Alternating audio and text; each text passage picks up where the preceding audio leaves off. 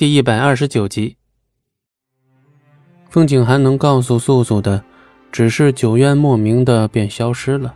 他怀疑是青烟在幕后动了什么手脚。他提醒素素，要对青烟和泥烟多一份戒心。风景寒虽不跟他说明到底发生了什么，但素素也能猜到一二。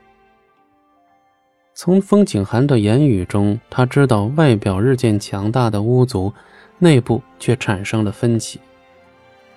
风景寒依旧是心向百里家，可青烟所做的一切，都是为了让巫族再创辉煌。当青烟宁愿封印自己，也要保素素安全，只是因为素素是巫女，只要巫女不亡。巫族便有重建的可能，而现在，巫女去了妖族，巫师隐藏的秘密一层一层的被揭开。如此想要复兴妖族的青烟，又怎会允许这些绊脚石的存在？九渊失踪，青烟下一个目标就是素素。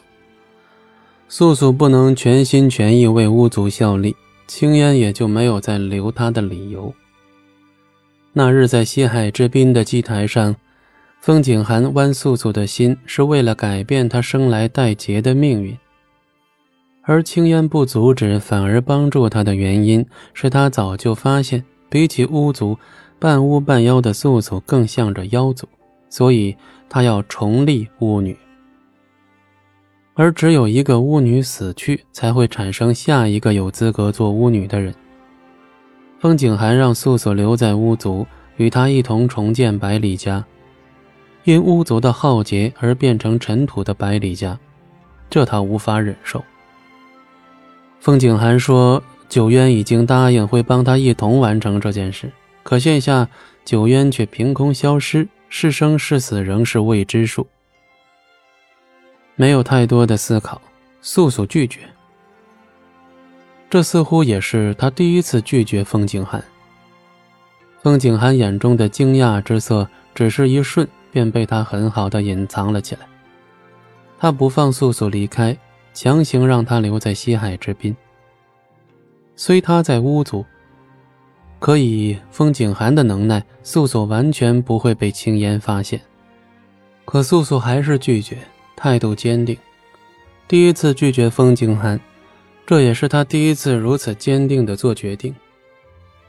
他想找回九渊，待在风景寒身边，比他一个人寻找好，上千万倍。可是他不舍，他不舍龙当，不忍看他独自心伤。素素不会留在西海之滨，他以自毁凌渊相逼，因为除了自己的命，他已经不知道风景寒还会在乎什么。当然。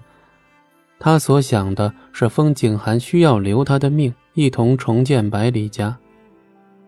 风景寒料他只是威胁，他不动声色，不放他走，他却真的以灵力焚心。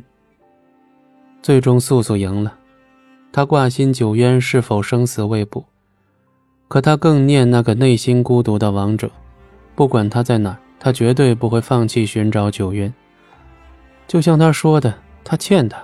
下辈子、下下辈子，他只希望九渊不要再遇见他，这样便不会痛。当他回到萧山时，他以为龙当会在房中，可烛火亮着，人却不在。素素马上想到萧山顶峰，他会不会在那儿？他好希望快点找到龙当，希望他就在萧山顶峰安静地坐着。可他又害怕他在那儿。那里只有他觉得孤单才会去的地方。只有他在那儿，是说明他心伤了吗？为什么本无意伤人，可他却在各种错综的选择中伤尽他人？然后，果然在顶峰上遇见了他。你的记忆回来了。龙当不可置信地看着素素，他明明希望他能想起以前的事。能记得，在他曾经的生命中，他曾出现过。可是为什么他现在好不希望他记起一切？素素受的苦难太多，现下早已是伤痕累累。他恢复了记忆，恐怕谁都无法体会到他自责的心情。